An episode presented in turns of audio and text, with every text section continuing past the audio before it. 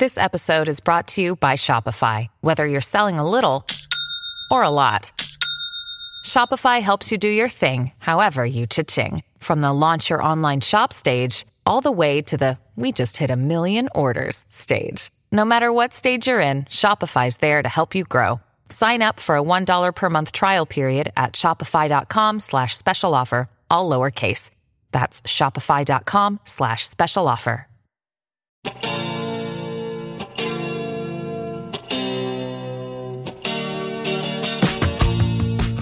Welcome to Useful Idiots. I'm Matt Taibbi. And I'm Katie Halper. How are you doing, Katie? I'm okay. Um, I'm okay. I had to walk across some snow today, which for me is like a That big sounds challenging. Yeah. Yeah. I mean, it's like probably what, like 10, 15 feet that I walked. If you had seen me, it would have definitely looked like one of those like um a reality TV show challenge where I'm kind of like figuring out where to put my foot. I had to use a broom to like, you know, do some sweeping and, and skirting off of snow and also staking into the ground.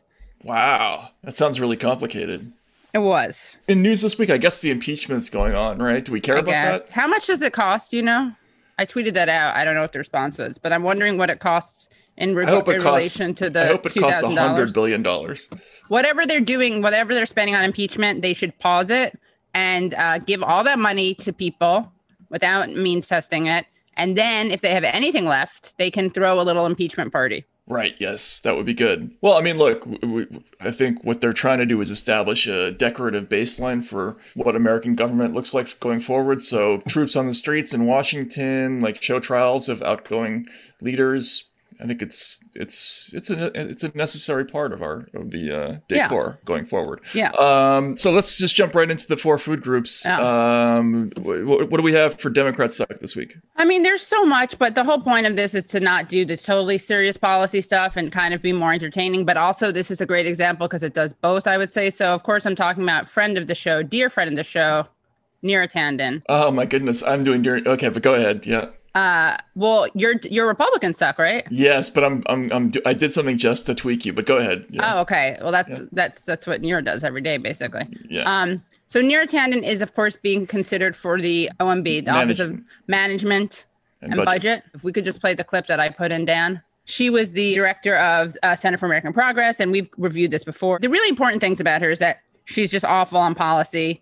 Uh, there's all this video of her saying that she was excited about cutting Social Security, um, putting everything on the table. We know from WikiLeaks, she said, don't sweat the $15 an hour stuff.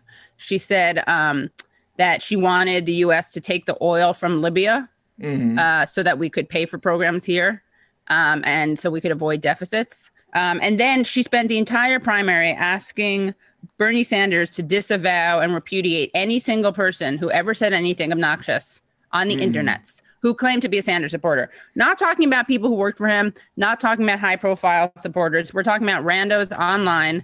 But the reason that um, that this is also frustrating is because, and I know this doesn't really matter, but she is a toxic tweeter herself. She's been scrubbing her tweets, she's been deleting them.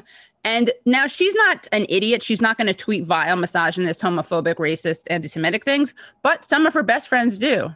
And we'll get to that actually. The irony is she has she had to apologize for tweeting certain things about Republicans, basically. So anyway, if we could just show this clip though, because I think this is a great snapshot of, of Neera Tanden and the Republicans.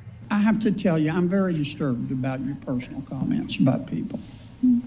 Um, you know, it's not just one or two. I think you deleted about a thousand tweets, and it wasn't just about Republicans. And I don't mind disagreements in policy. I think that's great. I love the dialectic, but the comments were perfect. I love the dialectic. I mean, That's a you call. Senator Sanders everything but an ignorant slut. That is not that is not true. And when, when you when you said these things, did you mean them? I wouldn't say ignorant. Senator, I have to say, Yeah, that's I didn't want you to watch it before. regret my comments. I understand that, but And when I you said them, did about you them. mean them? I understand you, you you've taken them back, but did you mean them? I'd say the discourse over the last four years on The all discourse. sides The has been discourse. The incredibly dialect. I'm asking about yours. Did Both you sides, mean both them? sides. Both sides. Alt left. I She used really that feel term. badly about them, Senator. Did you mean them? I feel badly about them. Did you mean them when you said them? I mean, I would say social media is a is is I've Did you mean them when you said discourse. them? I feel terribly about them. Did you mean them when you said them, or were you not telling the truth? I I I mean, I feel badly. I look back at them. I'm I said them. I feel badly about them. I deleted tweets over. Are you saying that because you want to be confirmed? No, I felt badly about them. Did you mean them when you said them? I love this It's like guy. porn. Senator, I, I I, must have meant them, but I really regret them. I want the Watch. record to reflect that I did not call Senator Sanders an ignorant slut. Okay? Keep watching. Hold I don't know how I should take that, Senator Kennedy, but uh, Senator King. Thank you, Mr. Chair. Excited about your leadership. Uh, and to Ms. Tanden, congratulations. I have six questions that are How great is that? probably- And that was John Kennedy, by the way. Yeah, so my, fir- my first thought is that uh, somebody at home was playing a, a drinking game where he had a bet, like he like he gets a grand if he says ignorant slut on the, on the floor of the Senate or something like that. Mm-hmm. Maybe every time he says it. I like when she's like, she does this funny look at the camera. Do you know what I'm talking about? Like, I actually found it relatable. She's like, okay. She's like, I didn't not, I did not say that. this is funny I think I feel badly. I feel badly. I I guess I I must have believed it when I said it, but I feel badly. Okay. First She of all, she wins that exchange though. I'm sorry. I know that's what I hate. Well, no, this guy like she definitely wins the Lindsey Graham exchange. She wins all of them because she's going to be confirmed anyway. Oh, well, yeah, but she doesn't win in I don't she have to answer heart. you. I don't Yeah. have to answer you because Can we just Um, look at that one her expression once more, Dan? Sorry, it's when she says to him, "That's she it." was she was looking for help somewhere Yeah. for like a cue card or something, but it's not there. It's not there. Yeah, She realizes it's not there, so she quickly reorients herself and just maybe that's ahead. yeah, or maybe that's her play. Maybe she th- when she thinks about Hillary Clinton, she looks up to the left and it's like WWHJ. What would Hillary do?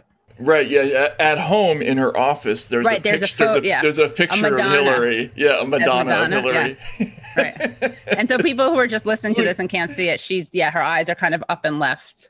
It's a great shot. Well, why don't you do yours? Because I that's my Yeah, I mean, I've got but a really merge them. Yeah. I, I've got a really short Republican Yeah. sec, just a, just an observation that, and I, I did it because I, I thought you would be kind of psychically annoyed at me kind of taking Neera Tanden's side Yeah. in, in a. And the, the story here, Dan, if we could just see it quickly GOP senators discover their discomfort with intemperate tweets. Senator Rob Portman of Ohio seemed preoccupied with Tanden's social media presence. And then there's a quote says, I'm concerned that your personal attacks about specific senators will make it difficult for you to work for uh, work with them.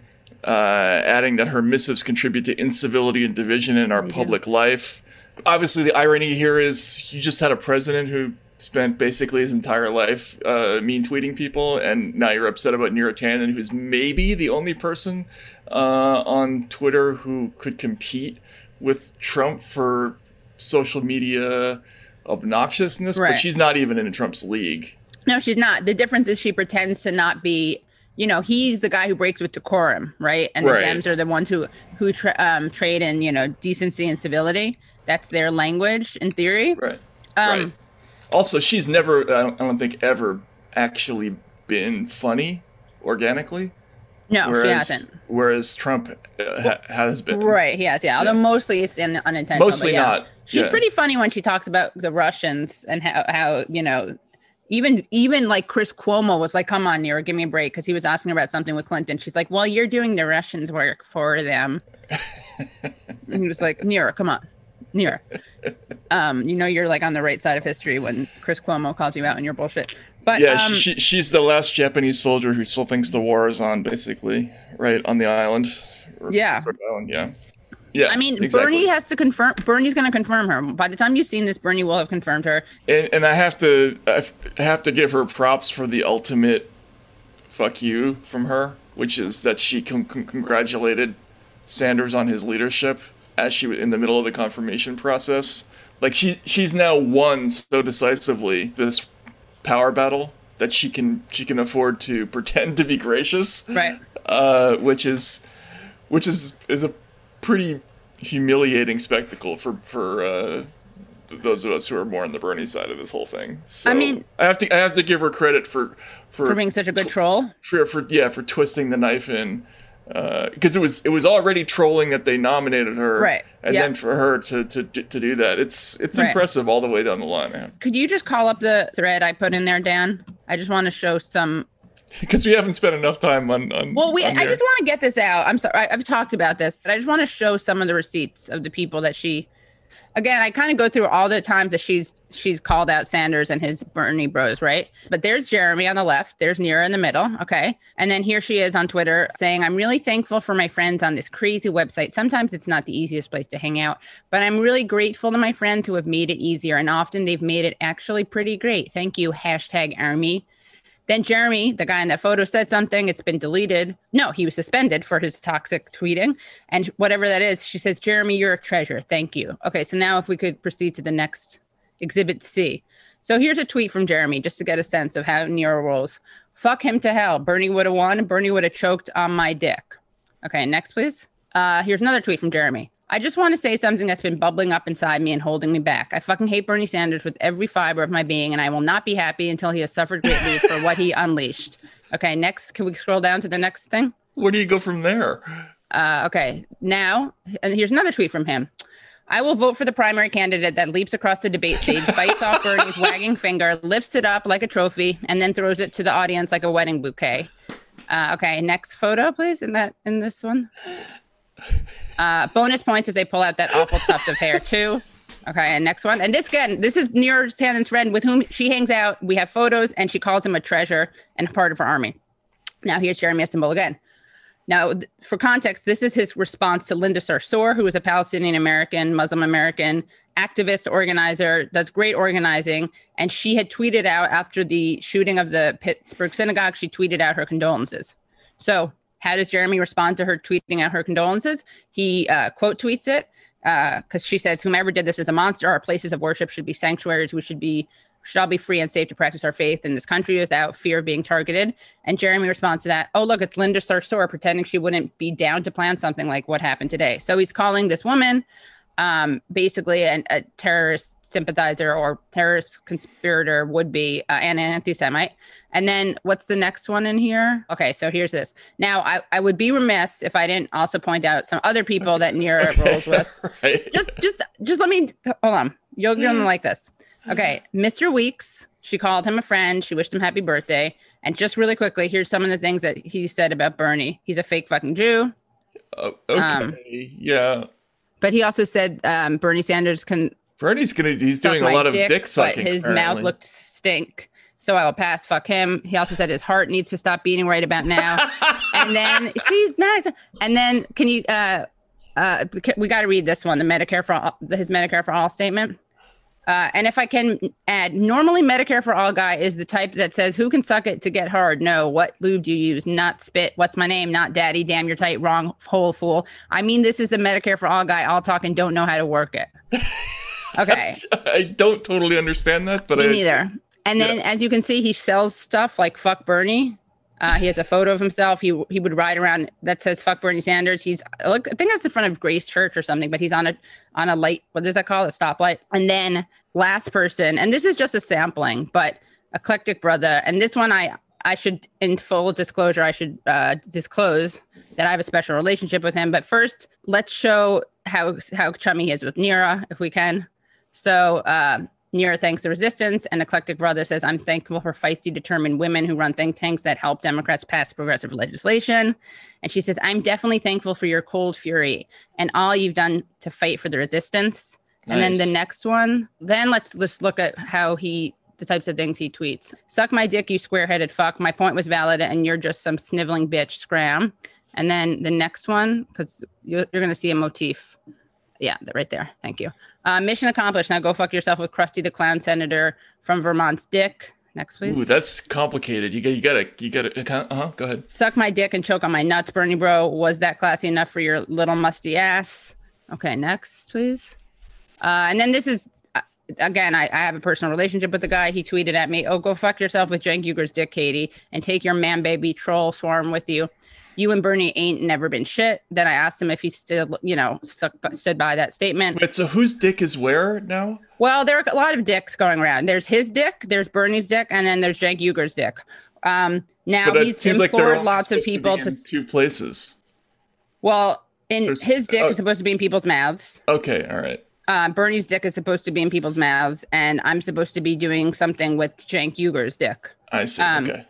Which really is offensive to Cenk um, because he's uh, taking away his agency and Right. perpetuating rape culture Right. and uh, is Turkophobic. So, uh, yes, Katie Halper, go fuck yourself with Cenk Uygur's dick. I never stuttered then or now. Leave Bernie's crack alone. Jeez. Also, stutterphobic. The president is a stutterer. Uh, it's really he. So, Eclectic Brother owes him an apology. And then the last tweet of his that I highlighted was I'm not sure. This is just warms the heart. Uh, had an eight or nine year old girl with Down syndrome stop by the station to sell Girl Scout cookies to the watch commander. What a slut. Wh- What? Yeah. It's- It's like a Hieronymus Bosch painting of dicks. Yeah. It is. Yeah. It's all dicks all the time. Yeah. You're listening That's- to 1010 Dicks. it's just really coming to my head? confusing. You know, Yeah. Bernie with his tuft of hair being pulled out while he's choking on a in his finger. and a being- finger being cut off. Yeah. yeah, no, it's that's that's that's impressive. And Uh, now I don't want to be like guilt by association and smearing, but like, or you are your friends. No, but the point is, she extrapolates every single person who says anything who's a rando online, who either does support Sanders, claims to support Sanders, is proof of this narrative of the Bernie bro, and yet she is never condemns these people. So I I want to ask you, Neera, do you do you do you stand by your friends who have quoted that Bernie needs to um, have his heart stop beating, is a fake fucking Jew, needs his finger cut off, his dick sucked by him, whoever. Um, wait, let me let me answer that question for you. Matt looked up left. Yeah, I feel badly. I feel badly about. I feel ba- the I feel badly about all those dicks yeah. uh, and the choking and Yeah. the finger and the Look, I do hair. not look. I think the discourse on both sides was got out of hand. A lot of dicks were flying around. A lot of fingers were cut off. Dicks, fingers thrown around in the air. Both sides threw dicks and fingers. That's right. and we need to come together. And that's what I hope to bring to this administration is a unity between um, dicks and fingers of all sizes and colors and kinds.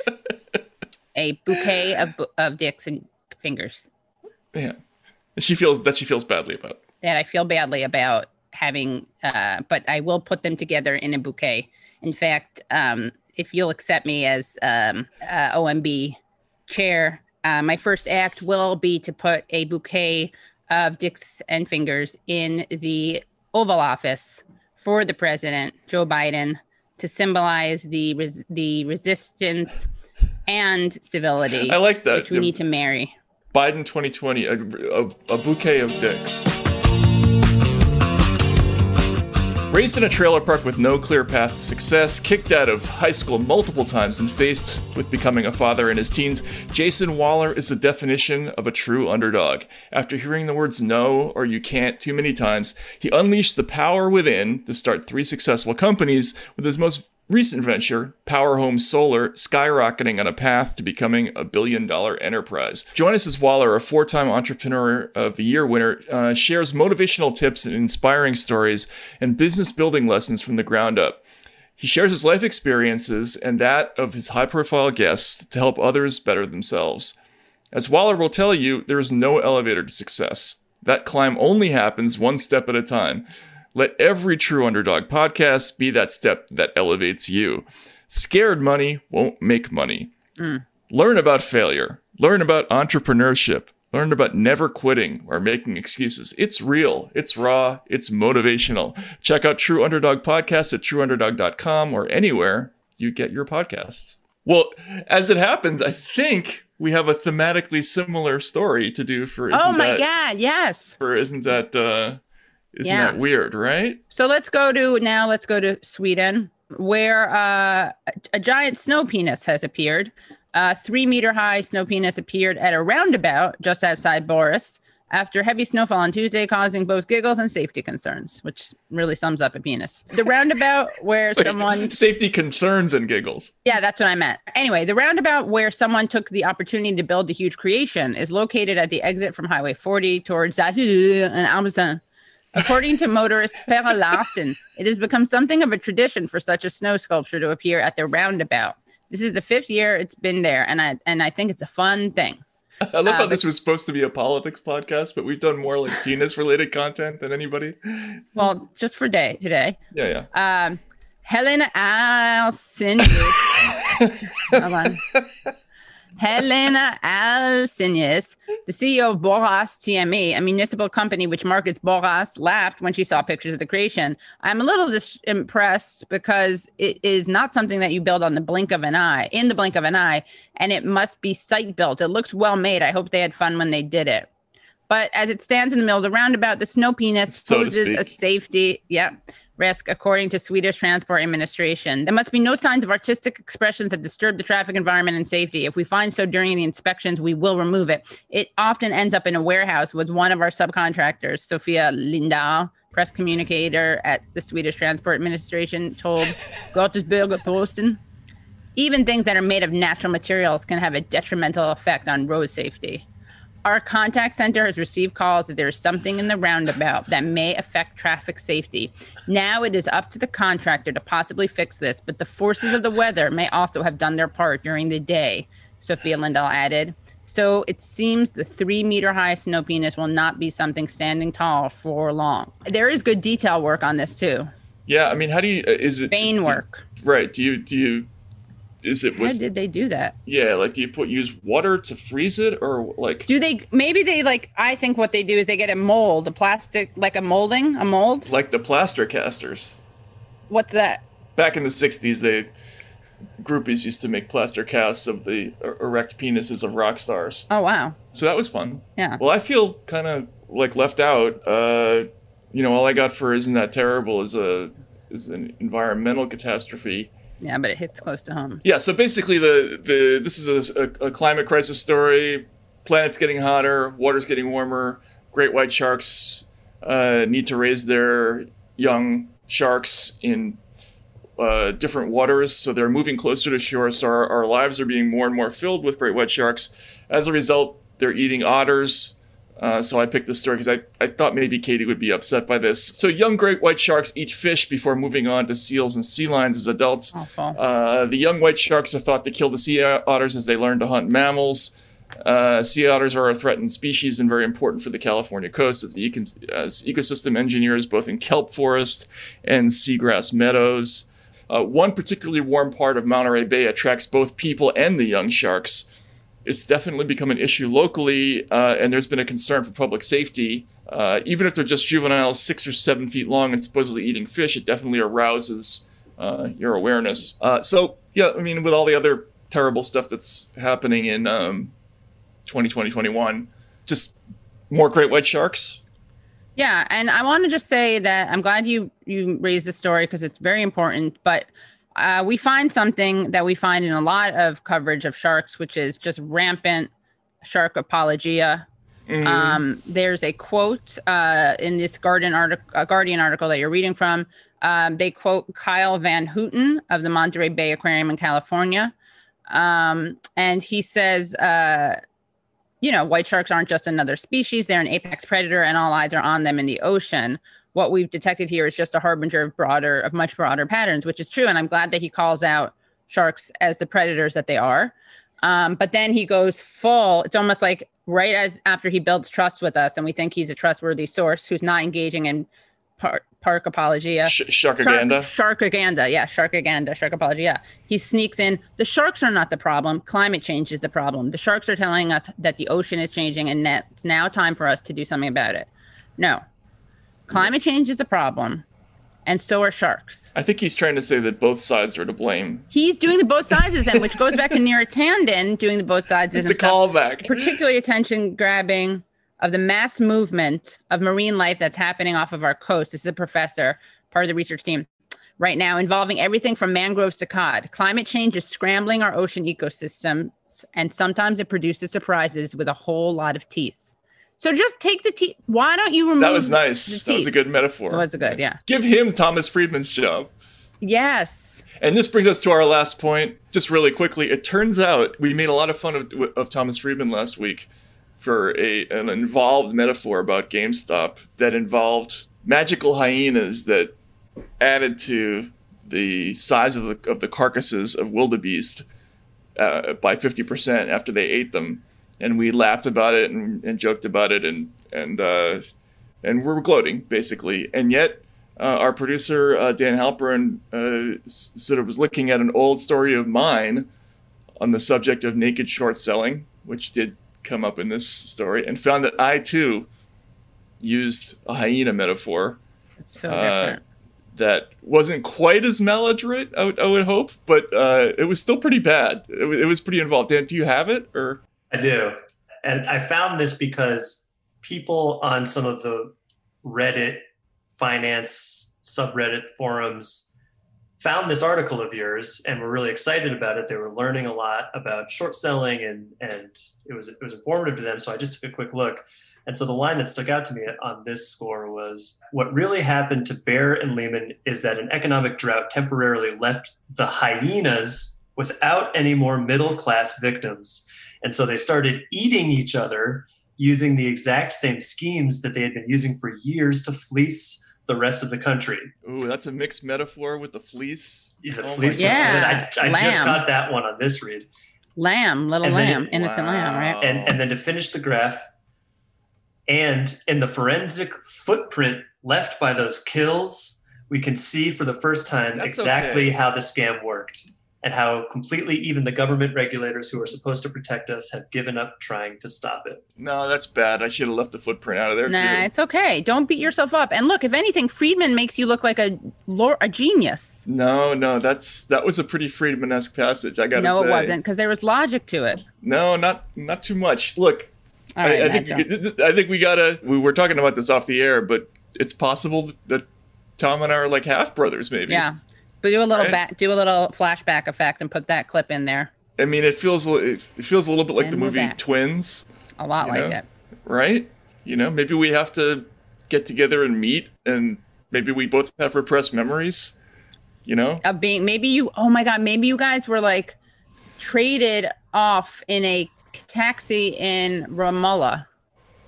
Oh, right. Yes, exactly. We got So that's why he always starts. Yeah, that's where the switcheroo took place. That's why he always starts his. Wh- We Every time he starts way- a panel. So I was talking to a cab driver in Beirut. He's flashing That's back. His, yes, and that's his way of reaching out. He was looking for the other person who remembers pivotal That's moments right. in That's Middle right. Eastern cabs. It's a good. And that could be the name of your movie about your lives. Middle Eastern cabs. Yeah, or trading places in Middle Eastern Taxi cabs. Brothers. Taxi Brothers. Yeah, Taxi Brothers. Bros. Taxi Bros. Taxi Bros. That's right. Yeah, we have to meet, and w- we won't get along at first, right.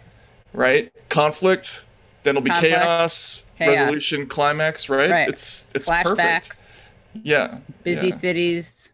Right. Yeah. Oh my You'll be god. working on a piece and and you'll be in like a hotel somewhere in Egypt and you'll be hearing him mutter to himself as he's trying to get the perfect analogy and you're so mad at him because you're stuck there but you can't help yourself you have to help him work on it and then and then you then you Oh. make it a little better and then in that scene you guys start finishing each other's sentences Exactly. So wait, they're at a journalist retreat, a journalism retreat, or they're like covering something and they're in adjacent rooms and Matt hears him and No, then he that's knocks the hollywood part they, yeah they're stuck in the same hotel room in egypt for some Right. reason that's the hollywood Right. part Right. Right, I know, No, but I'm just trying to flesh it out. Like in in the early part of the scene we're both we're both annoyed with each other but glancing at each other and we realize that we're typing with the same mannerisms yeah. right and and we're reaching for our coffee at the same time yeah yeah Like yeah, a yes. hyena. You have a hyena gait and you have a hyena sipping style.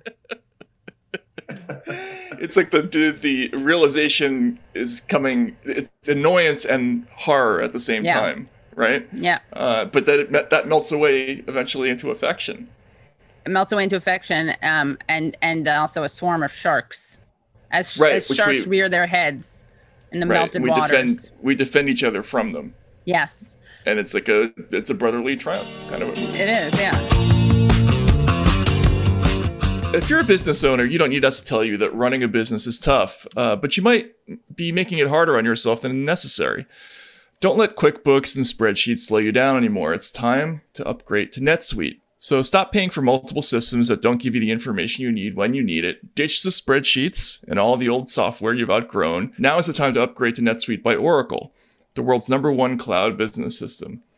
NetSuite gives you visibility and control over your financials, HR, inventory, e-commerce, and more. Everything you need all in one place instantaneously. Whether you're doing a million or hundreds of millions in revenue, uh, save time and money with NetSuite. Join the over 24,000 companies using NetSuite right now. Let NetSuite show you how they'll benefit your business with a free product tour at netsuite.com/useful. Schedule your free product tour right now at netsuite.com slash useful. netsuite.com slash useful. Looking for more weekly news and insight, Trish Regan, Emmy nominated financial journalist, recently launched her brand new podcast called American Consequences. Each week, Trish brings you news from across the globe, including interviews from the biggest names in finance and politics. She tackled the Fed, the Capitol, and even the GameStop frenzy with experts like Stephen Moore and the Wolf of Wall Street himself, Jordan Belfort. With exclusive interviews and her signature Trish Regan insight, the American Consequences podcast takes a look inside finance and politics like nowhere else. American Consequences with Trish Regan is available at americanconsequences.com slash podcast and anywhere you listen to podcasts. All right, so our guest this week uh, is uh, someone you're familiar with. Uh, who has is a friend of show who has been on uh, many times before, Glenn Greenwald, and we're having him on to discuss. There, look, there are lots of important things that are happening in the world. Uh, we've decided to uh, ignore most of them and instead talk about um, some some rather involved and humorous controversies that are going on in the media world, and that um, you know, I think Glenn is a is a good person to help us uh, gloat about. So, uh, mm-hmm. and and also to dissect seriously because there are a few serious right. angles to it. Uh, right, Katie? Is yes. there anything else I'm forgetting? Well, no. I mean, coming full circle, he uh, he runs a um, an animal shelter. So you know, he is uh, all about the animals. That's right. Mostly the dogs, which we like. Uh, anyway, so without without further ado, let's talk to Pulitzer Prize winner Glenn Greenwald. Glenn, thanks for coming back on. It's always good to be here. I feel like I'm starting to ascend to co-host status, maybe. Yeah, you're the you're in the inner circle. Yeah. Yeah, definitely. Yeah. Uh, definitely a friend of the podcast. I think oh, that my FOS, status is FOS, big big yeah. time FOS. Yeah. I think right. you're the most frequent. I think we, this is your fourth appearance, making yeah, you, you knocking you, everyone else out. Really? Yeah, you lapped somebody. I forget who that is, but uh, anyway, what, what's tattletale journalism, Glenn? You you had a great uh, piece last week, which uh, ruffled a lot of feathers as usual. But uh, can you talk a little bit about that? So, for me, you know, my ideas of journalism were defined by my experiences when I was a kid. I was incredibly obsessed with two journalistic stories in particular, one of which was All the President's Men. I watched the film a hundred times. I was obsessed with the book when I was like eight or nine. I used to like study the glossary at the front of the book about who everybody was and you know, to the extent that my eight and nine year old brain could process it, I mean, it was an incredibly compelling drama because it was about, you know, just talking now the kind of fictional narrative that was presented, these, you know, intrepid, you know, kind of outsiders who took on the most powerful forces in the world and exposed high level corruption and lying and took them down. And then the other story that was equally compelling for me was the Pentagon Papers and the role that Daniel Ellsberg played in that in partnership with the New York Times, where he risked his liberty and his life to expose systemic lying on the part of the Pentagon about the Vietnam War over the course of many years and almost went to prison for life, would have had the Nixon administration not gotten caught engaging in misconduct. So for me, journalism, and then when I started gradually and reluctantly thinking myself as one always meant using the techniques of reporting, of analysis, of revelation to take on power centers and to reveal serious malfeasance and corruption on the part of the most powerful in the society. That's for me what journalism is about. The things I'm pr- proudest of in my career are obviously like the Snowden story where we did that, the work we did in Brazil where we did that, um, some of the exposés I've done on the animal agriculture industry, and the journalism I respect most has that as its core hallmark. So much of modern journalism over the last five to 10 years, kind of with the advent of digital journalism, is exactly the opposite of that. It has nothing to do with confronting power centers or about exposing serious corruption. It's often devoted to humiliating and destroying the lives of people who don't wield much power.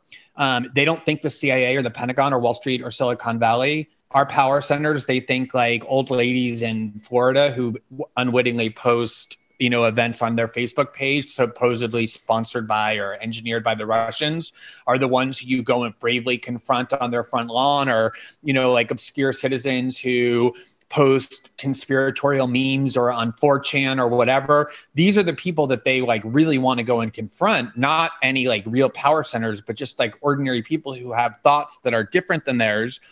Or um, to the extent that they do want to go confront powerful people and the incident that precipitated that article about title tattletale journalism was about a New York Times reporter, tech reporter Taylor Lorenz, who was infiltrating this new app called Clubhouse that is used by a lot of Silicon Valley people and increasingly celebrities and media personalities to talk in a more or less quasi private way.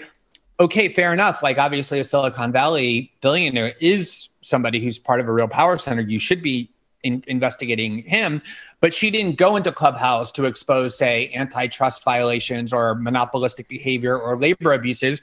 She went in to go to catch him saying a bad word and got so excited when she heard the word retarded or retard in connection with the GameStop Reddit controversy, which is the word that they use to describe themselves. And she ran onto Twitter and falsely accused someone, Marc Andreessen, the Silicon Valley billionaire who founded Netscape, of having, in her words, said the R word slur. And it was completely false. He actually wasn't the person who said that. She wrongly identified the person who did. But to me, that was tattletale journalism. It's like either focusing on people who don't have real power at the expense of those who do, or as in this case, trying to harm them through the most trivial, infantile, adolescent transgressions rather than doing the real dangerous and important and intrepid work to expose serious wrongdoing by them. Well, I just thought it was interesting that in this case, it was like she accused someone of saying the word retard or retarded, said, attributed it to the wrong person, didn't give the context, right? Because the person was using, was it happened to be a woman. Um, who was quoting the way that the Reddit guys refer to themselves. Um, and yeah, what's what's the quote again? We can stay retarded longer than than you can. Yeah, she not only like vilified the wrong person who said it, but also posted the photos of the other people who were in the room because they were guilty of not objecting. Silence. But I silence think, is like, complicity. Right. So I think you know. So I, you know, I wrote, I covered the Reddit GameStop uh, controversy. I was very interested in. I know Matt reported on it as well. I believe you talked about it on your show too, Katie. So one of their battle cries was we can stay retarded longer than you can stay solvent, meaning like we can keep stupidly inflating the price of the stock for as long as we want, which you consider stupid and retarded. They were not like using it maliciously, they were using it ironically.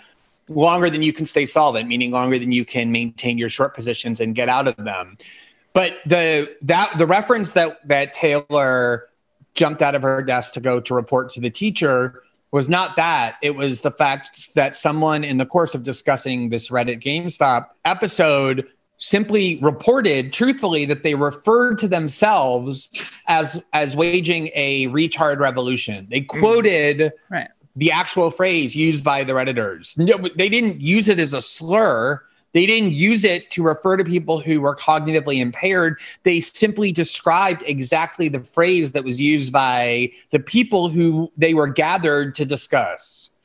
So there isn't even un- an underlying like moral or ethical offense here, right? They're just it's it's, it's just strictly a gotcha exercise to. Well, it could have been that. maybe she wanted them to say um, they refer to themselves as the trigger warning R word revolution. That's what that's what was required. Said, yeah. yeah. Yeah. I mean, like, look, this is really easy to mock, but I think there's something really odious going on here, and it connects to what I'm sure you guys have talked about, or we will talk about, which are the firing, which is the firing of the New York Times reporter Don McNeil for having used yeah. the N word in a context that everybody acknowledges was non malicious and not even racist. Perhaps inappropriate, but he was doing it to reference a specific comment that was made that used that word in order to try and answer a question that had been asked about him about what was the proper recrimination. And the African American editor in chief of the New York Times investigated that incident when it resurfaced and said, Look, I don't think it was the right thing to do, but given that he had no malicious intent, this is not a firing offense. We've spoken to him, we've taken some action, but that's all there is to it and 150 New York Times newsroom employees wrote in a letter complaining, wanting their colleague more aggressively punished than management had decided. Imagine they're in a union demanding that a fellow union member be punished more severely by management than management had decided was warranted. And their argument was intent does not matter. Intent doesn't matter. That that the N word under no circumstances can it be uttered no, even if you're giving a class right. on racial slurs and trying to tell people what they cannot say, or you're a history professor, I'll give you a really interesting example. Um, the New York Times yesterday published an article in light of the impeachment trial of President Trump, talking about historically what has constituted incitement to violence hmm. versus what is protected speech.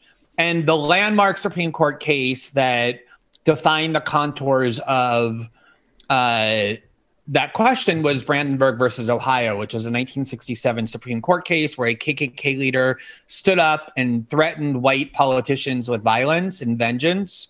But in the course of his speech, he also used the N word to refer to black people. And obviously, the, the Supreme Court justices, eight out of nine of whom were white, including the one who wrote the opinion, quoted him saying what he said, including the N word, because they had to, but they didn't call it the N word. They actually right. wrote the word out. They talked about that in oral arguments. They used it there too, because they had to. They had to understand what he actually said to decide whether it was constitutionally protected speech. The New York Times, when they went to describe this case, Brandenburg, to their readers, said this KKK leader stood up and he invaded against African Americans and then wrote comma, though he did not describe them that way.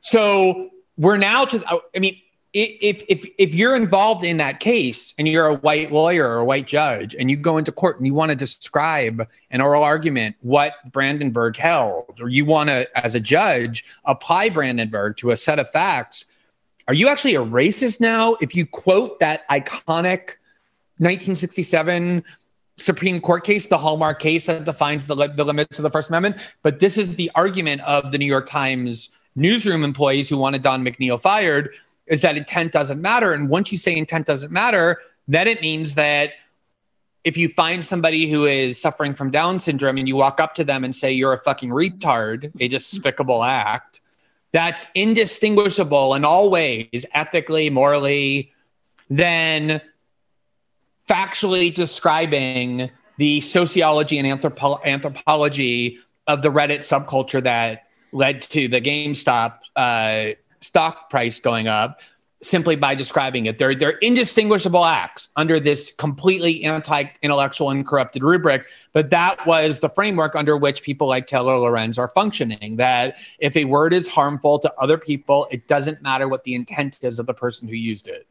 When we've seen this spread also to, you know, some of the platforms are now cracking down on the use of raw footage, uh, right, by people like Ford Fisher or John Farina, who got the the much circulated footage of the Capitol riot uh, that's been taken down now. Uh, and the argument, I guess, I guess, is the same argument that by showing something um, you're you're doing the same thing as expressing the the you're endorsing acts. it. You're endorsing it, right? Uh, so how do you how how do you distinguish between reporting on something and actually just uh, in, endorsing the idea? It's going to be very difficult going forward if that's the standard, won't it? Yeah, I mean, I think this is one of the things that has gotten overlooked in the discussion of whatever you want to call it woke ideology, cancel culture, just like generally repressive discourse rules that have really accelerated over the last nine months.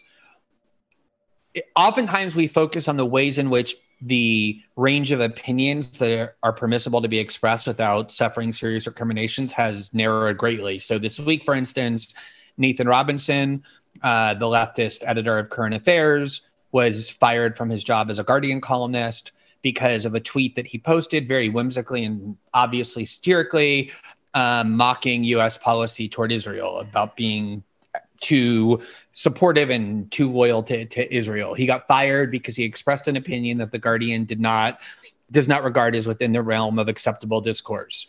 he made it clear, by the, the way, in a follow up tweet, just so people know, he made it clear that he was not even being serious because it's relevant because they accused it of being kind of fake news. But anyway, sorry. Right, right, exactly. I mean, he he he like he. It was so obvious that yeah. he was you know being satirical, but then he quickly added for those who are uh, satire impaired. Like obviously, I don't mean this literally. I'm just making this point. Um, so that's kind of a classic case of how we talk about it, right? Um, is that you express an opinion and then you get fired for having expressed the wrong opinion. I think the much more odious effect of all of this is the way in which it's corrupting actual journalism, reporting.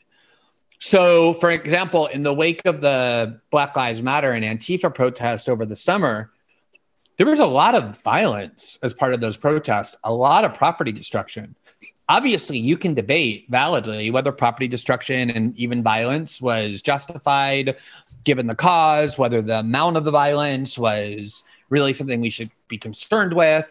Um, whether it was the fault of the police primarily, who provoked it. Those are all legitimate debates, although we're not allowed to have those. But the thing that bothered me more is that there was almost no reporting on the effects of those protests in small communities and on small businesses by the New York Times, by the Washington Post, by CNN, by NBC, because they were petrified of doing fucking reporting, of just showing informing the public what the impact was of the most historically significant protest in five decades in the United States because they were petrified that by doing the reporting, they would look like they were anti Black Lives Matter. And it took like Michael Tracey to get into his shitty broken down little car, fueled literally by like PayPal donations, and go around with his crappy little cell phone and like interview weeping, you know, third generation immigrants about watching their dry cleaner store burn down to the ground or their first generation immigrants who watched their pharmacy or their restaurant burn down to the ground. And then finally, Nellie Bowles somehow fixed, put into the newspaper like four months later, even though she's a tech reporter,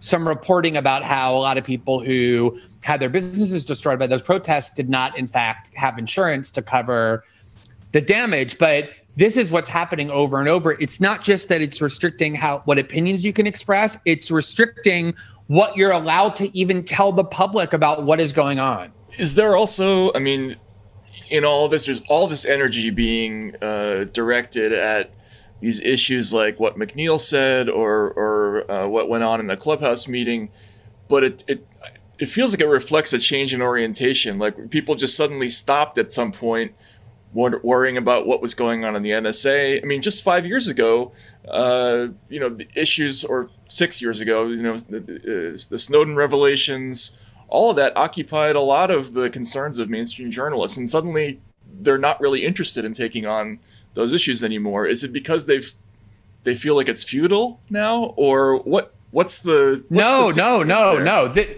no, no? I don't think it is that. Um, because even if you believe, like you know, I think there are causes that I work on that I believe are kind of futile in the sense that I don't expect there to be immediate reform or even like sufficient reform in my lifetime, but I still work on them because the passion that I have to expose them and to get other people to work on them to build a movement that one day might change.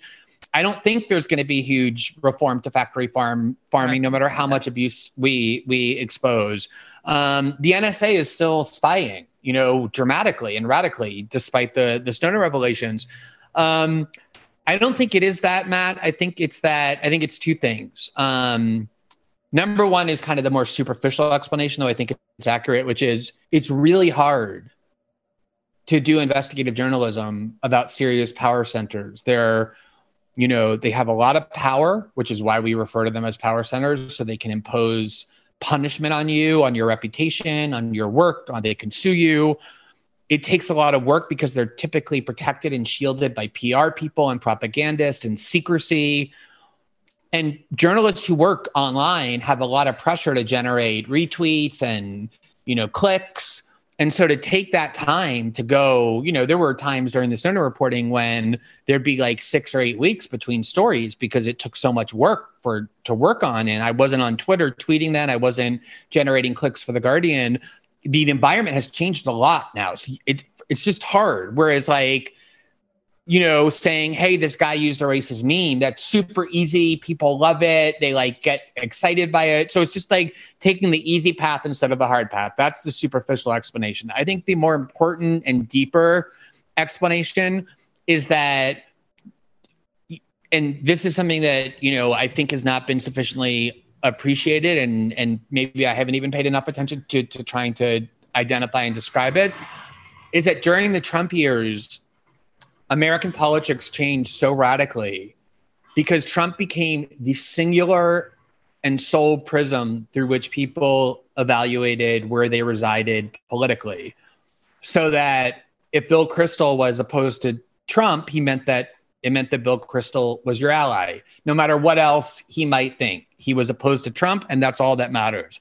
So there were this whole series of institutions Wall Street, Silicon Valley, the CIA, the FBI, the NSA, the security state that were deeply opposed to Trump. Russiagate came out of the CIA. All those guys like John Brennan and James Clapper and, and Michael Hayden, you know, became among the leading denouncers of Trump. Robert Mueller, who was George Bush's FBI director after 9-11, obviously became a symbol of it as well. So it it it it, it took all of these journalists whose principal job is supposed to be to be adversarial to these institutions and it enmeshed them in these institutions because they looked at the CIA and the FBI and Wall Street and Silicon Valley as their partners. And they were their partners. They were working together for a common cause, which is to destroy Trump. And they were getting, you know, those those institutions were using these journalists to feed them the propaganda that they wanted disseminated, which is beneficial to those journalists. So they had a very symbiotic relationship.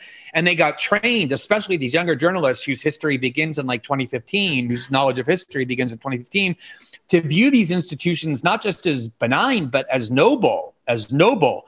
So they have no interest at all in going and investigating Goldman Sachs or derivative traders or short sellers or hedge funds or monopolists in Silicon Valley, let alone the when is when do you ever hear on CNN or MSNBC or in the New York Times op-ed page anyone ever talking about the evils of the CIA ever? You, it, it just it's not even on their radar. It's not on their radar. They're obsessed with the Proud Boys and QAnon and you know like me makers on 4chan those are the power centers that they care about and all of the others are ones that they're in bed with and aligned with and captive to. So basically they've they've managed to kind of pull journalists inside the rope line and reorient them to, to, to look outward as opposed to uh, you know at the power centers basically. Yeah, I mean, but like I think, you know, obviously this has been a critique that predated Trump, right? Like that was the story of the Iraq war, how they got the New York Times to be the leader leading outlet convincing people to believe a, a, falsehood that Saddam had had nuclear weapons or was pursuing nuclear weapons or had biological weapons. It was how they got journalists to embed in the military. So this has been an ongoing problem. It's not like it, it, it you know, Trump pioneered the problem of journalists and power centers being aligned, but there was at least a significant chunk of journalists who were resistant to it, who were pushing back against it, right? There was always like the Barbara Starrs and the David Ignatiuses and like the Andrew Ross Sorkins who were spokespeople for these factions. And then there were a lot of journalists who didn't want to be.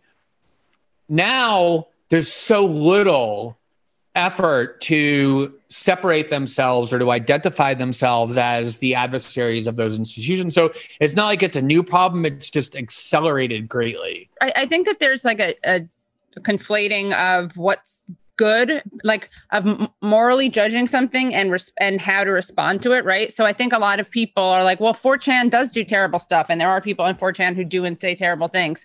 And i feel like I, just to be honest like even now i feel this pressure. I'm like i have to get glenn to condemn 4chan and i'm not telling you that because i want you to. I'm just being honest about how i feel like the discussion has has what the discussion is like. Like it's become a discussion of people um, kind of like rendering their moral judgment on something as opposed to what should be done about something. Does that make sense at all? Yeah, you know, look, yeah, like, yeah, yeah, yeah, Politics of condemnation. I mean, yeah, I mean, look, you know, yeah.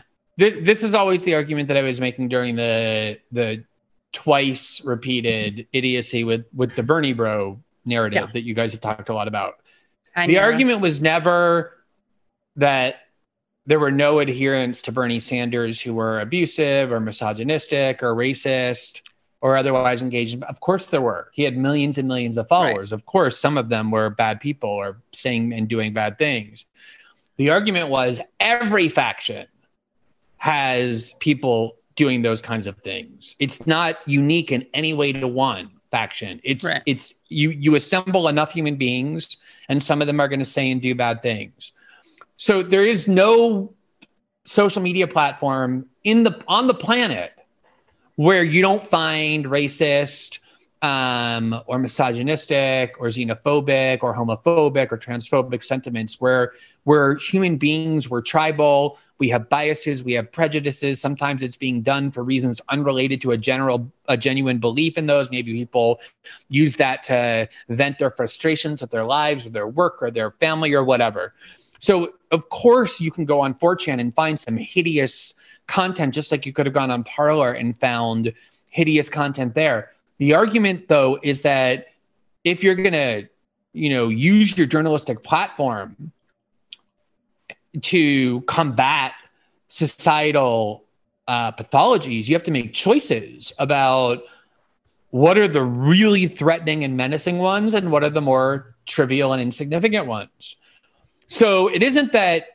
you know journalists who sit around all day trolling 4chan for like racist memes are making things up or are talking about a problem that's non-existent. Of course there are racist memes on 4chan it'd be better for the society if we didn't have people posting those.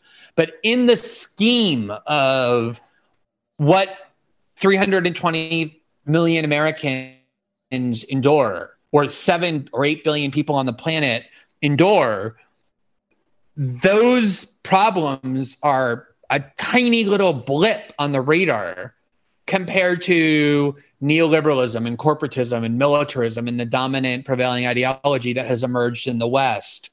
And if you're spending extremely valuable journalistic resources and platforms like people have if they work for CNN or NBC or the New York Times on trivial problems and none of your time on real power centers, that's the critique, not that those problems are non-existent or even that they're they're not actually problematic. They very well might be. It's just a very warped and bizarre choice to make in terms of priorities.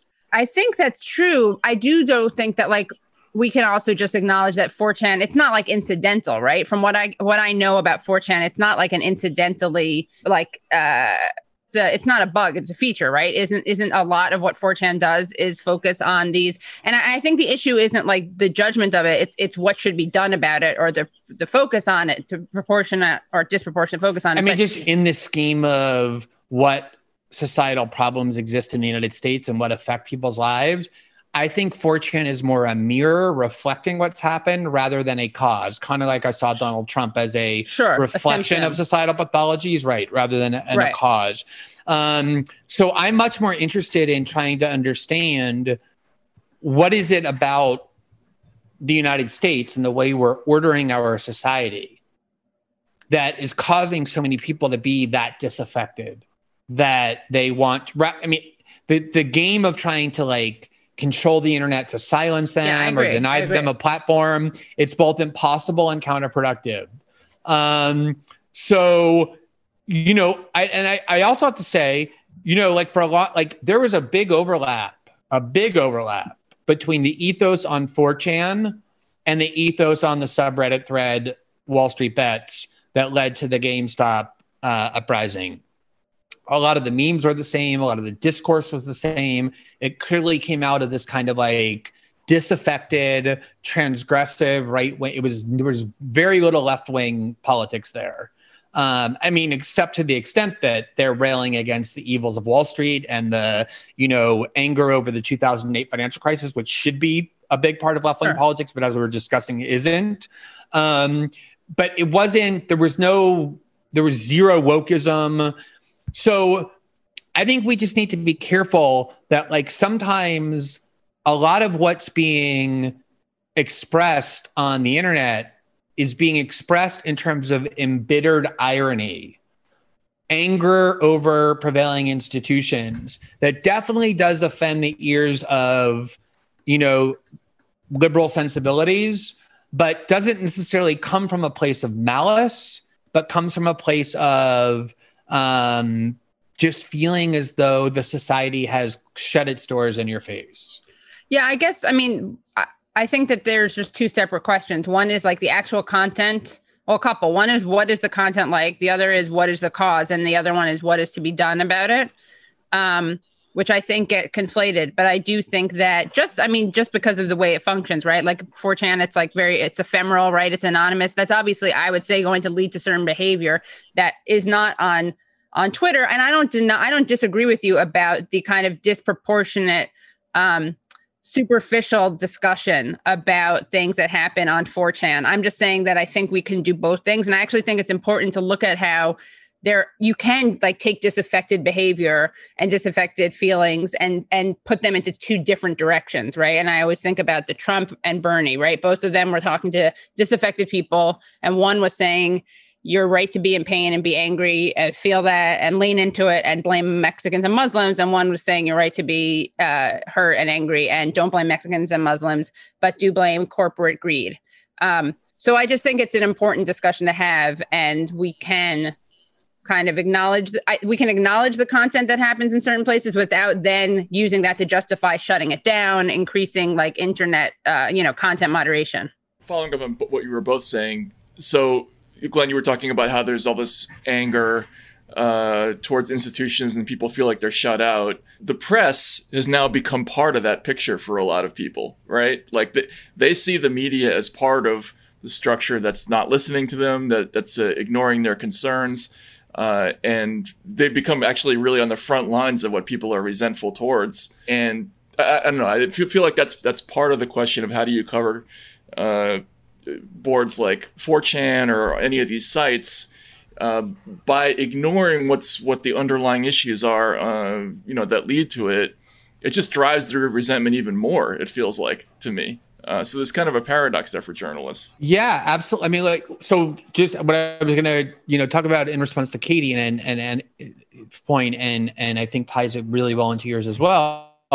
Is so like look at that GameStop Reddit um, episode where recognizing all the complexities that there's no clean David versus Goliath narrative, that there were big players on both sides, et cetera, et cetera whatever else is true, there was a movement that came out of something that was very much not like left cultural politics. It was a very different kind of brew that gave rise to it. And it was driven by righteous economic populism that populists on both the right and the left are comfortable expressing and have been advocating for years, which is the idea that there are these economic elites who rule Wall Street and use their economic wealth to control the government at the expense of everybody else. And it was basically just like a kind of, in one way, very focused and directed, but in another way, just kind of like, um, emotion driven for sure. Yeah. yeah, very emotion driven. Fuck you. They didn't think they were taking down Wall Street. They thought they were inflicting pain on a some randomly like they didn't hate Melvin Capital in particular. That just happened to be the target that they were able to harm.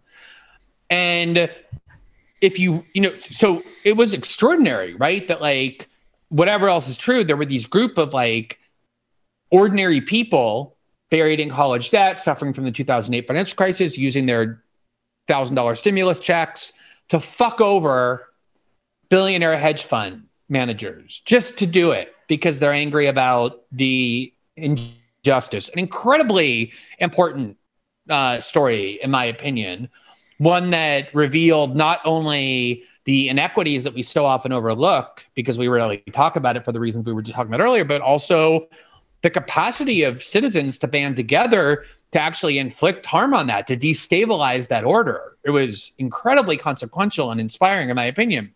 they they also had to not to interrupt. They also had to understand the mechanics of how they've been screwed over for for so long in order to do it themselves. You know mm. what I mean? It was They- it was it was very students it. sophisticated. Yeah, Yeah. Yeah, it was very sophisticated. I mean, I learned more from reading those Reddit boards about like that part of finance than I've learned like in years about from reading the financial press. Um, you're exactly right. It was a, it was a, that's one of the things that made it so impressive is it wasn't just, you know, Antifa gathering with like a thousand people to just burn down some like small business owner's store. It was very sophisticated and and and smart and like it did the work to really understand the damage that it, it could inflict. But if you read through the the the board, the the subreddit thread with a different perspective, what you're going to find are people saying all kinds of politically incorrect things. They're going to be saying things that get you canceled on college campuses, using retard with extreme frequency, making fun of their own autism and the autism of others, um, making jokes about women that are absolutely prohibited in good, decent liberal circles. And you have to choose what you think is the more important component of that story. And a lot of the media coverage ended up being not about what Matt just described, this kind of like final like attempt to reckon with the wreckage of the 2008 financial crisis and the evil people who got away with it completely and still profit from it. But oh, I found some like stray, you know, racist comments in these Reddit threads. There's probably like a white supremacist movement behind this. And that's what's done constantly is at the expense of the much more significant, difficult, but important storyline of ordinary people destabilizing the hedge fund hierarchy. Instead, you just grab some some Reddit comments, throw it up, or Telegram comments, throw it up online. They're racist. They get people's emotions high, and suddenly you've discredited all of the suffering and all of the deprivation that has motivated this all to happen in the first place. And of course, as Matt then says, those people feel that rightly that the media is one of the arms that is oppressing them. I was wondering if you could uh, talk a little bit about the. It, it doesn't sound like it's uh, it's important, but it, it felt to me very consequential. The Andrea Mitchell talking um, about uh, Ted Cruz. Oh yeah. She- Can she someone bla- break this down? Yeah, so so Ted Cruz quoted Shakespeare on the, uh, during the im- impeachment hearing. Yeah, just the quote was, um, "It is a tale told by an idiot, full of sound and fury, signifying nothing." That was he quoted that to describe how he viewed impeachment. Right. The So so Andrea no Mitchell then goes on Twitter and blasts him um, for not not knowing for uh, mistakenly th- thinking that it was Shakespeare and not realizing that it was uh, William Faulkner, who of course wrote a novel, The Sound and the Fury, that was you know based on that quote from Shakespeare. And then that was silly and that was a mistake and it happens. But the the the funnier thing was that sh- uh, she was suddenly sort of subtweeted by all of the hashtag resistance all stars from you know Jennifer Rubin on uh, saying basically cheerleading this comment, and I, I just thought it was representative of you know a lot of people look at these sort of uh, elite journalistic uh, celebrities not just as as uh, people who ignore them or um, are snobs, but also people who just aren't that smart and are often often wrong. And when they when episodes like that just seem to underscore that that whole uh, dynamic. I don't know. I was wondering what you thought about that. Yeah, you know, obviously, on the one hand, Andrea Mitchell mistaking um, a quote, misattributing a quote that was written by Shakespeare to Faulkner is a completely trivial matter. Completely. But she thought it was important enough to show everybody that Ted Cruz was an idiot, that he can't even like properly quote Shakespeare. And the reason why she did that is because embedded in the sense of liberal superiority is this idea that conservatives are imbeciles. They're uneducated, they're primitive, um, they're not sophisticates. And she knew exactly what she was doing. She's a smart woman. She's been around for decades. She's on MSNBC, a, a network watched almost exclusively by liberals. So she was trying to say, like, hey, look at me and us. Aren't Yeah. we the smart ones? We're illiterate, and these are illiterate idiots. They can't even quote Shakespeare. So it isn't that her mistake was important. What was important was the reason she thought it was worthwhile to use her platform to do it which is to reinforce the liberal idea that conservatives are uneducated cretins, that they're just kind of like Neanderthals. And conservatives know this. Conservatives know this. So, and then, and, and what was amazing was, as Matt said, was there are actually all these like blue check journalists who were replying to Andrea Mitchell saying, like, yeah, can you believe what an imbecile Ted Cruz is? Like, realize, revealing that they too didn't know the difference between Faulkner and Shakespeare, And but couldn't Google it? Feigning. Right, I- and like it's fine. Like I don't think it's a. It's like you know, we- Fireable we, offense or we- disqualifying. Yeah. it's it's nothing like we study. I don't know when the last time I read Shakespeare. It was like decades ago. I don't sit around reading Yeah. Shakespeare. I don't pretend to. Um, you know, I probably read it last in college. So I don't think it's a big deal. But like they all had to feign that they too, of course, knew that Ted Cruz had made this mistake, and it just revealed so much about not just the liberal mindset, but the way in which they try and humiliate conservatives all the time. And the fact that she just got it completely. It's kind of like the Taylor Lorenz thing.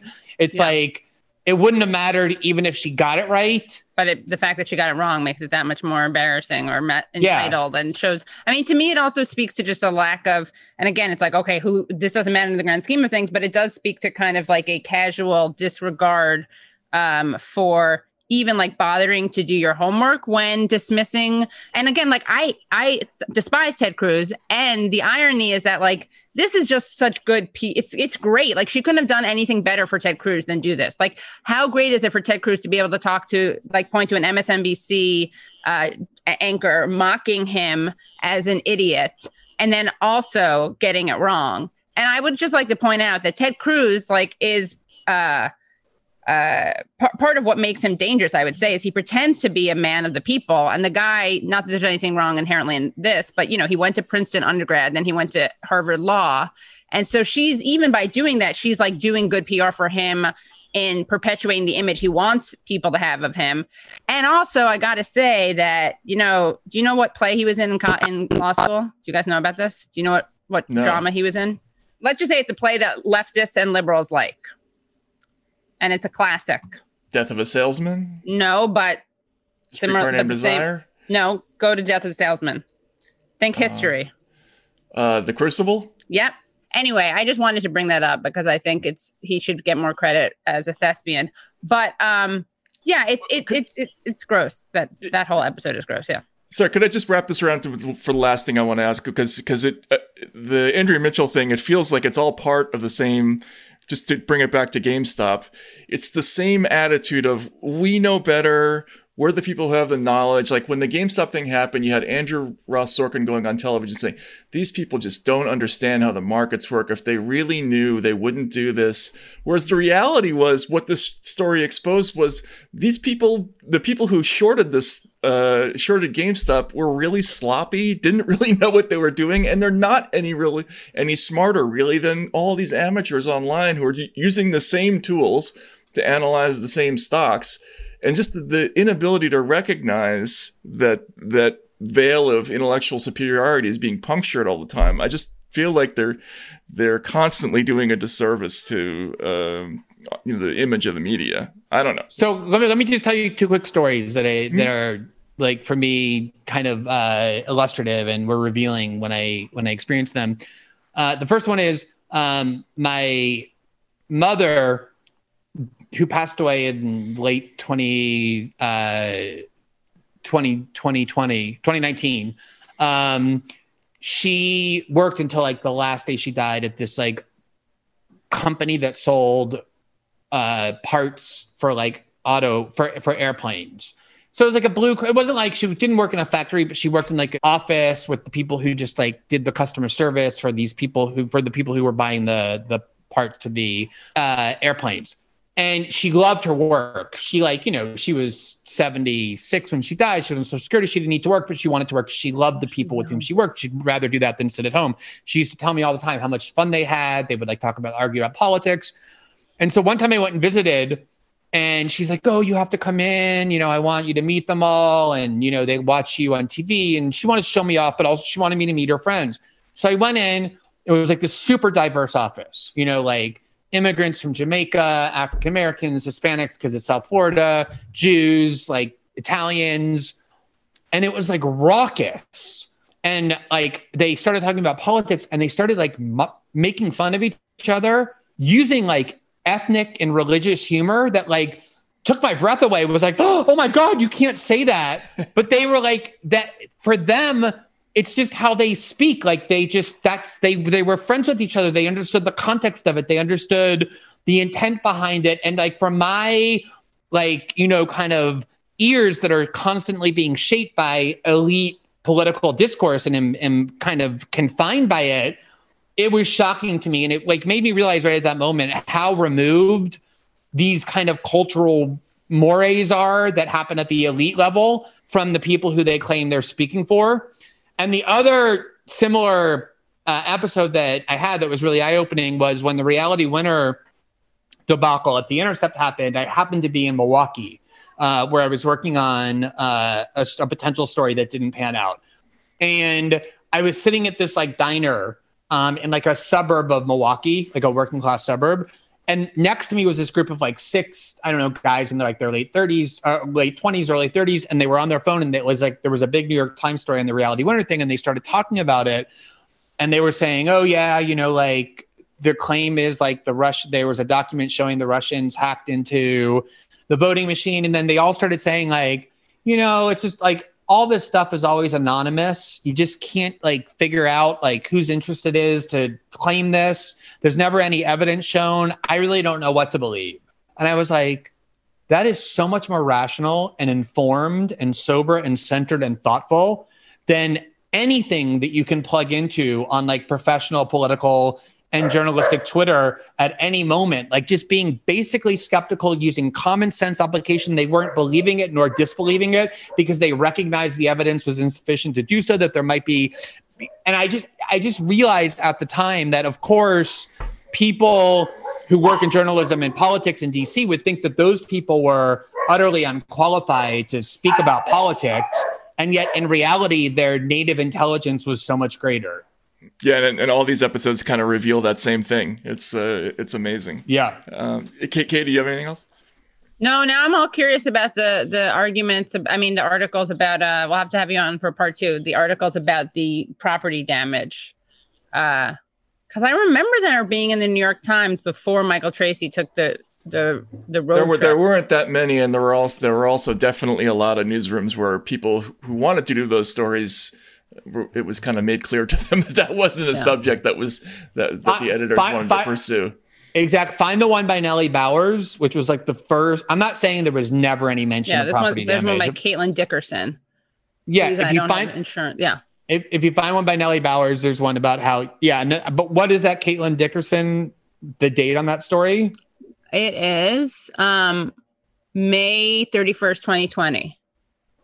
And okay. Uh, and uh, Tracey's thing about not no discussion about it was July. Yeah, I mean, like no discussion obviously doesn't mean like no one has ever uttered a, a syllable, yeah. right? It was like whether the coverage was sufficient. Right. The Nellie Bowles one was the first one that I remember being in the mainstream press that really like went and interviewed store owners and and and small business owners whose property was destroyed and the gap between what they lost and the coverage and it was like at least a couple of months if not even longer after the protest unfolded um, so you know, I think that um, it's not a it's not zero. It never is zero, yeah. right? There's the the question is whether the coverage is is is is proportional to the the importance.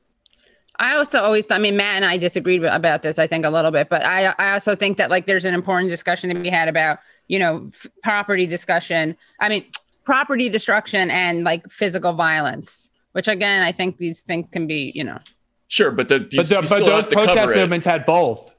Right. Yeah, but right. I think a lot a, of you the have way... to cover it. A, you have to cover yeah. it. And, and but, B, eh, you do have to cover it, right? And then, and then that way, if you, so people can get a, uh, an understanding of the impact of it, the magnitude of it. But then also, there was a lot of physical violence as part of those protests. Also, there were police officers killed in those protests. There were protesters who were killed. There were Trump supporters who were killed um, there was a lot of violence in the protest over the summer like violence to human beings, not just to property. Yeah, I'm just saying that I think there's a problem with the way some uh, journalists use that term to uh, without distinguishing between those two things. Yeah, that's fair. Yeah. Yeah, I think it's a fair point. Yeah. Glenn, thank you so much. Uh, the piece uh, is on Substack, obviously. Uh, you're at uh, greenwald at substack.com. Is that right? I am. Uh, we're very, it's in the same vicinity as taibbi.substack.com, as I understand. All right. Everybody should check last it thing, out. Last thing, can you just tell, give us a five minute update about what's happening in Brazil with COVID and Lula and Bolsonaro? You know, really easy. Um, you know, it's it's a very complicated picture uh, because Bolsonaro's mismanagement of COVID and the corruption scandals that continue to engulf him and his family are out of control. But Thanks at the same time, his popularity has been kind of stable because there were there was legislation enacted by Congress that he opposed, but then took credit for that provided monthly payments to people to stay at home during the pandemic, which they obviously were happy about and kind of gives you an, a, a sense of what matters in politics. Those payments have now run out, and he doesn't want to uh, renew them. On top of which, he's been like foot dragging. He doesn't even think the vaccine is worth paying for. So I think there's something like 10% of COVID deaths worldwide are in Brazil, but 3% of the people vaccinated are in Brazil. So his popularity is now really starting to, to plummet. At the same time, um, in the elections for House Speaker and President of the Senate that just happened, his allies took control of, of both houses of Congress, which probably will be advantageous to him as he gears up to run for reelection in 2022. And then, as far as Lula and the reporting we did, um, the Supreme Court actually just ordered that Lula's lawyers have to have access to the entire archive, not just the archive that we got, but there's a bigger part of the archive that the sources had that the police apprehended when they arrested them. Um, and a lot of that stuff is starting to leak out, stuff that we didn't have that's even more damaging to those prosecutors who put Lula in prison that enabled Bolsonaro to win. So that scandal is kind of getting a second life now with this material. Wow. Oh. All right. Is uh, Yeah. are, are you are you uh, are you working on that, or is that something that? Uh... No, I mean it's not. You know, we don't have like exclusive access to that part of the archive. Um, so lots of reporters are getting it in drips and drabs and, and doing that reporting, which you know I think is actually better. It'll maximize the impact if it's not just me doing that Yeah. same reporting again. Right. Right. Excellent. Did Lula thank you? Did he call you? I was it, oh, my God. I spoke to him the night that he got out of prison, um, and he bored my book, which is coming out on April 6th. I guess I should start whoring my book out. Definitely. Um, and uh, What's it called? So yeah, he's been. It's called. I think it's called. It's called Securing Democracy: My Battle to Protect Press Freedom in Bolsonaro's Brazil. Something very close to that. Wow. excellent. Excellent. All right. it just well, tells the uh, story of of what happened. Well, you're going to get that huge uh, useful idiots bump. And then if you come on the Katie Halper show, it's going to be like over the moon bump. So You're welcome in advance. Exactly. Everyone knows that. All right. Thank you, Katie. All right, thanks Thank you. Matt. Good talking All right, to you take care. guys. Bye. Bye.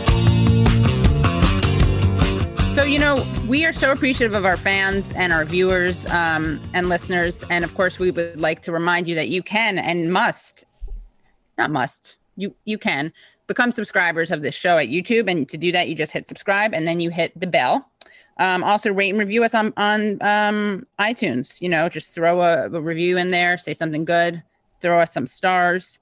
Our goal is to bring you guys a great show. But right before that goal, before that goal is to beat Pod Save America uh, on the ratings. By the way, America doesn't need to be saved anymore. yeah, they are out of business. Yep. Right.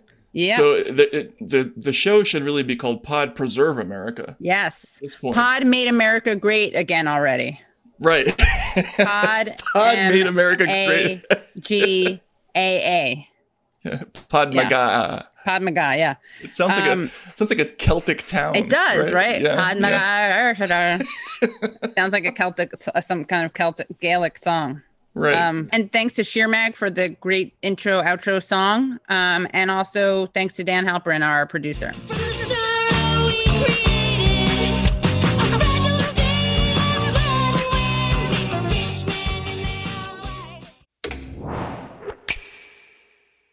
The Bigger Pockets portfolio of podcasts are worthy of your investment. We're having a real conversation as real real estate investors. New episodes available every day. It's important to buy where it makes money and not necessarily where you want to travel to. Bigger Pockets, On the Market, Rookie Real Estate, or Money Podcast. The purpose of flipping is to create more cash so then you can reinvest into other types of properties. The Bigger Pockets Podcast on YouTube or wherever you listen.